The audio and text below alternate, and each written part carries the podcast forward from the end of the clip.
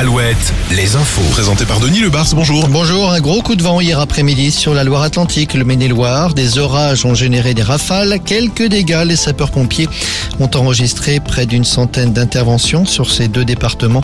Et nous le verrons dans un instant, ça va souffler aussi la nuit prochaine. L'enquête sur Leslie et Kevin, les résultats des analyses ADN ont été dévoilés ce matin. Les deux corps retrouvés le week-end dernier sont bien ceux des deux jeunes gens, même si cela ne faisait plus guère de doute.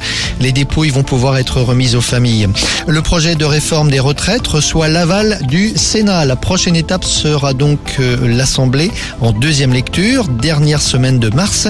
La grève continue dans certains secteurs, à la SNCF notamment, où le trafic reste perturbé aujourd'hui. Environ un TGV sur trois sur le réseau Atlantique entre Paris et les gares de l'Ouest.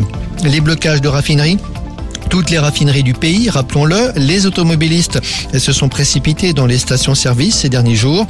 Certaines stations sont en rupture de stock pour au moins un carburant. Elles sont assez nombreuses dans ce cas, dans l'agglomération de Nantes, celle de Tours, mais aussi celle du Mans. Dans la plupart des ports de commerce, en revanche, les blocus ont finalement été levés hier, notamment à La Rochelle et autour du port autonome de Nantes-Saint-Nazaire. En Ukraine, une pluie de bombes ce matin, non pas seulement dans l'Est, mais sur l'ensemble du pays.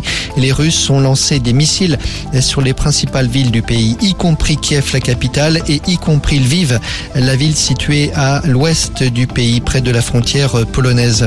La justice à Nantes, l'ancienne directrice des Folles Journées, euh, au tribunal aujourd'hui pour détournement d'argent public. Elle est accusée d'avoir piqué dans la caisse, celle des Folles Journées donc, et celle d'une association consacrée à la défense et à la promotion des femmes, association qu'elle présidait. Au total, près de 300 000 euros ont été détournés. Voilà pour l'info tout de suite, la météo.